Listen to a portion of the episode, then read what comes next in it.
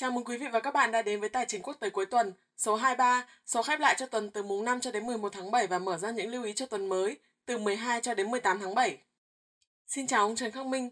Thưa ông, trong tuần vừa qua thì sau khi công bố biên bản cuộc họp FOMC, đúng như ông đã dự báo, Fed đã nhắc nhiều hơn đến lạm phát cũng như là tapering, siết chặt tiền tệ. Điều này đã không còn gây sốc như kỳ họp trước, nhưng thứ Sáu cuối tuần thì thị trường lại khá sôi động với nhiều diễn biến đáng lưu ý. Vậy thì điều này thực sự có ý nghĩa như thế nào ạ? Vâng, trong phiên cuối tuần, thị trường tài chính rất sôi động và đặc biệt có một số điểm cần lưu ý. Đó là đầu tiên chúng ta cần để ý rằng chỉ số chứng khoán Mỹ đại diện là S&P 500 lại lập đỉnh cao mới mọi thời đại, hay còn gọi là lần thứ 9 trong 11 ngày giao dịch liên tiếp. Và cùng với nó, đó là chúng ta thấy rằng trái phiếu 10 năm của chính phủ Mỹ thì lợi tức đã có lúc xuống rất sâu do các ngân hàng, đặc biệt là 4 ngân hàng lớn nhất nước Mỹ mua vào khối lượng trái phiếu rất lớn, làm cho lợi tức trái phiếu tụt sâu. Tuy nhiên là cuối tuần thì cùng với cả đà tăng trưởng của cổ phiếu thì lợi tức trái phiếu đã vượt lên và đóng cửa trên 1.35. Có một điều rất thú vị chúng ta cần để ý, đó là mức lợi tức trái phiếu 10 năm của Mỹ nên lưu ý mức 1.34. Đó cũng là lợi tức trung bình của chỉ số S&P 500. Như vậy chúng ta cần để ý cái mức 1.34 là một mức rất quan trọng đối với thị trường trái phiếu, cũng như là liên quan với nó là thị trường cổ phiếu. Theo đó thì chúng ta cũng thấy rằng là trong ngày cuối tuần thì động thái của cổ phiếu Mỹ cũng được hỗ trợ bởi sự quyết định khá ôn hòa của PBOC. Ngân hàng Trung ương Trung Quốc đã giảm 0,5 điểm phần trăm mức dự trữ bắt buộc. Động tác này là một thủ pháp bơm thêm vào hệ thống khoảng 1.000 tỷ nhân dân tệ, nhưng có lẽ là không đủ bù đắp cho việc tiếp tục xóa nợ xấu trong toàn bộ hệ thống của ngân hàng Trung Quốc.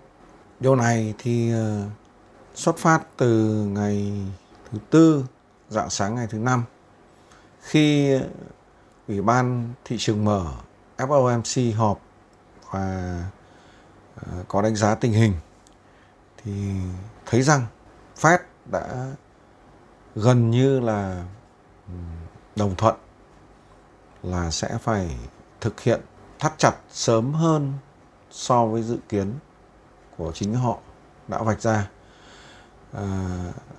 Thắt chặt thì có từ tương đối dễ hiểu, đó là tapering. Và đánh giá của Fed thì cho rằng lạm phát sẽ không hạ xuống sớm, có thể kéo dài hơn một chút. Tuy nhiên, họ vẫn đánh giá rằng có thể đây vẫn chỉ là lạm phát tạm thời. Chúng ta lưu ý rằng chỉ số PCE của Mỹ là đánh giá mức lạm phát so với cùng kỳ năm ngoái thì tăng rất nhanh. Trong 12 tháng trước thì PCE danh nghĩa tăng từ 1,2 lên đến 3,9%. PCE lõi tăng từ 1,4 lên 3,4%. Đó là mức tăng rất ấn tượng. Nhưng có thể lý do của Fed đưa ra hợp lý. Đó là việc tăng lạm phát của Mỹ phần nào đó có sự đóng góp của gián đoạn chuỗi cung ứng toàn cầu khi chuỗi cung ứng được tái cấu trúc lại và hoạt động bình thường, có thể là cuối năm sau hoặc đầu năm sau nữa, thì lạm phát sẽ từ từ hạ xuống. Đấy là có thể. Vẫn có luận điểm cho rằng lạm phát có thể sẽ là còn kéo dài, nhưng theo đánh giá của cá nhân tôi thì thời điểm bắt đầu tapering đã đến rất gần. Tôi dự kiến là kỳ họp tiếp theo của FOMC sẽ chính thức công bố kế hoạch tapering cụ thể, và có thể là khoảng cuối năm sau, năm 2022 thì sẽ có lần tăng lãi suất đầu tiên của Fed đối với cả lãi suất tái cấp vốn. Vậy chúng ta cần quan sát và để ý thật kỹ, bởi vì mọi động thái của Ngân hàng Trung ương Mỹ, hay còn gọi là Fed, đều sẽ ảnh hưởng rất lớn đến thị trường tài chính Mỹ cũng như thị trường tài chính toàn cầu. Và chúng ta đang đánh giá là thị trường tài chính toàn cầu. Tất nhiên là nó sẽ ảnh hưởng đến thị trường tài chính của từng quốc gia, trong đó có cả những quốc gia chưa phát triển lắm. Đấy là đánh giá sơ bộ về tuần vừa qua, sau khi mà có một cái rất đáng lưu ý, đó là biên bản ghi nhớ của Ủy ban thị trường mở vào rạng sáng ngày thứ Năm giờ Hà Nội. Chỉ số sức mạnh đồng đô la Mỹ trong tuần qua cũng có những diễn biến làm ảnh hưởng đến các thị trường như là các cặp tiền tệ chính, thị trường vàng, dầu thô. Ông có đánh giá và dự báo như thế nào cho các thị trường này ạ? Chúng ta sang phần đánh giá cụ thể sức mạnh đồng đô la Mỹ cũng như các cặp tiền chính và vàng, dầu thô mà chúng ta vẫn thường quan tâm. Đầu tiên là DXY, hay còn gọi là chỉ số USD index, chỉ số sức mạnh đồng đô la Mỹ. Chúng ta quan sát đồ thị trung hạn, hay còn gọi là đồ thị tuần, thì mặc dù là cuối tuần DXY đã đóng cửa không tích cực lắm, và trên biểu đồ kỹ thuật xuất hiện một dấu hiệu không phấn khởi lắm đối với cả sức mạnh đồng đô la Mỹ. Nhưng tôi đánh giá xét về mặt trung hạn, có thể đồng đô la Mỹ vẫn sẽ tiếp tục tăng trưởng. Quan sát sang đồ thị ngắn hạn là đồ thị daily của DXY. Chúng ta thấy là đồ thị kỹ thuật cho thấy dấu hiệu khá xấu khi hai ngày cuối tuần đồng đô la Mỹ bị bán khá mạnh. Trước đó thì đô la Mỹ đã lên đến mức 92.82. Đó là một mức sát sạt. 92.84 là mức mà chúng ta quan sát. Nếu vượt mức 92.84 trong tuần vừa qua thì có lẽ là đồng đô la Mỹ sẽ tăng rất mạnh. Tuy nhiên, đúng vào thời điểm đó thì thị trường trái phiếu, đặc biệt là trái phiếu 10 năm của Mỹ có những biến động khá mạnh.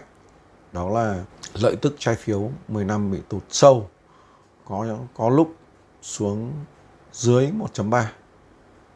Mặc dù sau đó cuối tuần thì có hồi phục. Tuy nhiên là đồng đô la Mỹ bị bán khá mạnh. Nó dẫn xuất đến các đồng tiền chính như sau. Trước tiên, chúng ta đánh giá cặp tiền euro đô la Mỹ, thì cặp tiền này trong tuần có lúc điều chỉnh xuống 1.1780, đó là mức sâu nhất trong tuần vừa qua. Sau đó hồi phục và đóng cửa tuần trên mức 1.1876, 2 ngày hồi phục liên tiếp cho một cái nhìn xét về mặt kỹ thuật.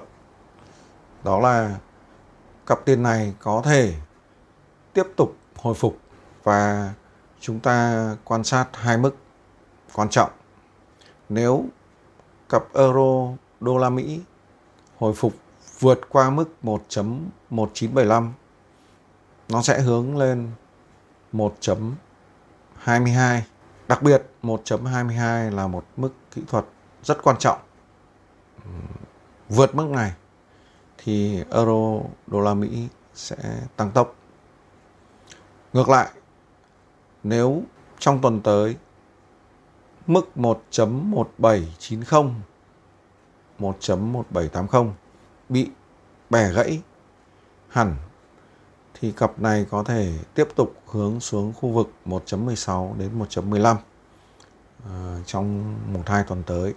Xin lưu ý, cặp euro đô la Mỹ không những liên quan trực tiếp đến sức mạnh đồng đô la Mỹ, tức là chúng ta cần phải quan sát đồng thời với chỉ số DXY. Chúng ta cũng cần phải cẩn thận quan sát mọi động tĩnh của ECB, vì mới đây thì ECB có quan điểm hiện nay là phân kỳ với cả quan điểm của Ngân hàng Trung ương Mỹ, Fed, đó là ECB tiếp tục chính sách nới lỏng tiền tệ và chưa thông báo sẽ thu hẹp hay còn gọi là thắt chặt trong thời gian gần, thậm chí có thể sẽ nới lỏng hơn. ECB và PBOC hiện tại đang có chính sách nới lỏng phân kỳ với chính sách của Ngân hàng Trung ương Mỹ hay còn gọi là Cục Dự trữ Liên bang Mỹ, viết tắt là Fed. Sắp tới chúng ta sẽ thấy Fed tuyên bố lộ trình tapering rõ ràng. Cặp tiền thứ hai chúng ta cần để ý đó là cặp đô la Mỹ Yên Nhật.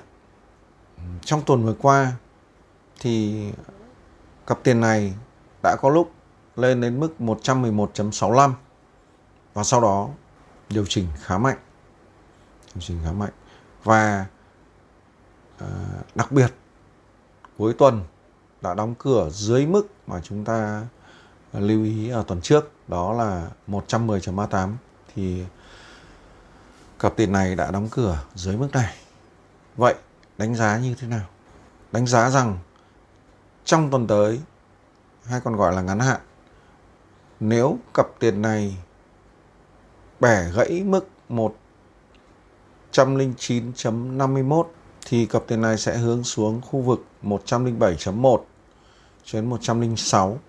Và trường hợp ngược lại, nếu vượt qua được mức 111.65 thì cặp tiền này vẫn tiếp tục hướng lên khu vực 112.5 cho đến 114. Tuy nhiên tôi đánh giá khả năng này khá thấp do tình huống hiện nay đã thay đổi. Và biểu đồ kỹ thuật cho thấy dấu hiệu điều chỉnh xuống khá rõ ràng của cặp đô la Mỹ Yên Nhật. XAU trên USD, vàng chỉ số. Chúng ta nhìn vào biểu đồ kỹ thuật daily thì trong tuần vừa qua thì đúng như là chúng ta đã đánh giá là XAU đã vượt qua mức 1,795 đô la Mỹ một ounce và hướng tới 1.815, mà có lúc đã vượt qua 1.815. Tuy nhiên, cuối tuần khi chứng khoán tăng mạnh đồng thời lợi tức trái phiếu 10 năm hồi phục thì vàng bị bán xuống vào giờ cuối cùng. của tuần, giờ cuối cùng của tuần, và đóng cửa ở dưới mức 1815. Vậy đánh giá như thế nào? Chúng ta đánh giá rằng rất có thể trong ngắn hạn sắp tới XAU sẽ vượt qua 1815 và hướng đến vùng 1832 cho đến 1850 hoặc cao hơn. Vì sao? Vì có thể trong ngắn hạn đồng đô la Mỹ vẫn tiếp tục điều chỉnh xuống. Trong trường hợp ngược lại, mức 1795 bị bẻ gãy thì XAU có thể kiểm lại khu vực 1760 cho đến 1755 đô la Mỹ một ounce. Cuối cùng, dầu thô WTI.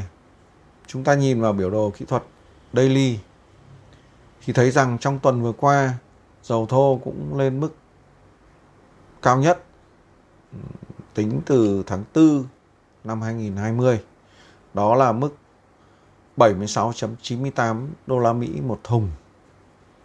Sau đó dầu thô điều chỉnh khá nhanh về mức sâu nhất là 70.24 đô la Mỹ một thùng và hồi phục vào 2 ngày cuối tuần, lên đóng cửa tuần xấp xỉ ở 74 đô la Mỹ một thùng do diễn biến của hội nghị OPEC cộng đã có những mâu thuẫn và không thể thỏa thuận được về mức độ khai thác sau khi mà hết hạn cam kết của các nước thành viên OPEC cộng về sản lượng sản xuất, sản lượng xuất khẩu.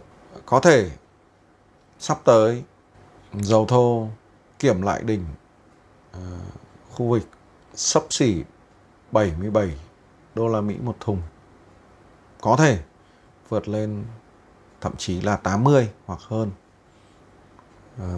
nếu như các thành viên quan trọng nhất của OPEC và OPEC cộng không thỏa thuận sớm được với nhau và vẫn tiếp tục tranh cãi, thì có thể làm cho thị trường dầu thô căng thẳng. Tuy nhiên, tôi vẫn đánh giá rằng sau khi kiểm định thì giá dầu thô có thể, tất nhiên là không chắc chắn rồi, bởi vì chúng ta không thể biết được trước tương lai chính xác 100% nó là như thế nào. Nhưng ý kiến cá nhân tôi thì có thể dầu thô sẽ điều chỉnh giá đi xuống để tiếp tục có thể tăng lên xấp xỉ 100 đô la Mỹ một thùng trong trung hạn. Đấy là giả định cơ bản cho thị trường dầu thô. Có thể diễn biến không được như thế, nhưng chúng ta vẫn phải mạnh dạn tính toán, dự báo để có những hiệu quả cao nhất đối với công việc của chúng ta. Xin chào các bạn. Hẹn các bạn vào số tiếp theo. Và ngày mai sẽ là một ngày khác. Vâng, xin cảm ơn ông Trần Khắc Minh đã chia sẻ những đánh giá cũng như những phân tích cùng các quý vị khán giả. Và thưa quý vị và các bạn, tổng kết lại thì chúng ta cần lưu ý rằng thời điểm bắt đầu tapering siết chặt tiền tệ đang tiến tới rất gần. Theo dự kiến của ông Trần Khắc Minh thì kỳ họp tiếp theo của FOMC sẽ chính thức công bố kế hoạch siết chặt tiền tệ. Chúng ta cần để ý kỹ bởi mọi động thái của Ngân hàng Trung ương Mỹ, Fed sẽ ảnh hưởng đến thị trường tài chính Mỹ cũng như là ảnh hưởng đến thị trường tài chính toàn cầu, lên đến cả những nước đang phát triển. Và tuần này chúng ta sẽ cùng chờ đợi công bố các số liệu thống kê vĩ mô quan trọng từ Đức, Mỹ, Úc, Trung Quốc, New Zealand, Anh, cũng như là kết quả cuộc họp các ngân hàng trung ương của New Zealand, Nhật Bản và Canada về các vấn đề chính sách tiền tệ. Các bạn hãy cùng chú ý đón xem và cùng quay trở lại chương trình vào thứ Hai tuần sau để chúng ta cùng theo dõi những diễn biến mới nhất cũng như là tổng hợp và phân tích những xu hướng tiếp theo của thị trường tài chính thế giới nhé. Xin cảm ơn các bạn. Các bạn có thể đưa ra những câu hỏi, chủ đề mà các bạn quan tâm ngay dưới phần comment video hoặc trên trang Facebook của ông Trần Khắc Minh. Ngoài ra, Hòm thư trănkhacminh.tcqt@gmail.com cũng luôn hoạt động để nhận những thắc mắc đến từ các bạn. Những câu hỏi chủ đề được đề xuất bởi các bạn sẽ được ông Trần Khắc Minh giải đáp trong các số Tài chính quốc tế tiếp theo. Nếu quý vị quan tâm và muốn được cập nhật, theo dõi những tin tức mới nhất từ chúng tôi, xin mời quý vị hãy bấm vào đăng ký theo dõi kênh YouTube Trần Khắc Minh, bấm subscribe và chọn. Sau khi đăng ký theo dõi kênh, các bạn hãy nhớ bấm vào biểu tượng hình chuông ngay cạnh nút đăng ký theo dõi, chọn thông báo cho tất cả. Để sau đó YouTube sẽ gửi cho các bạn những tin nhắn cập nhật ngay khi mà chúng tôi đăng những video cũng như là tin tức mới.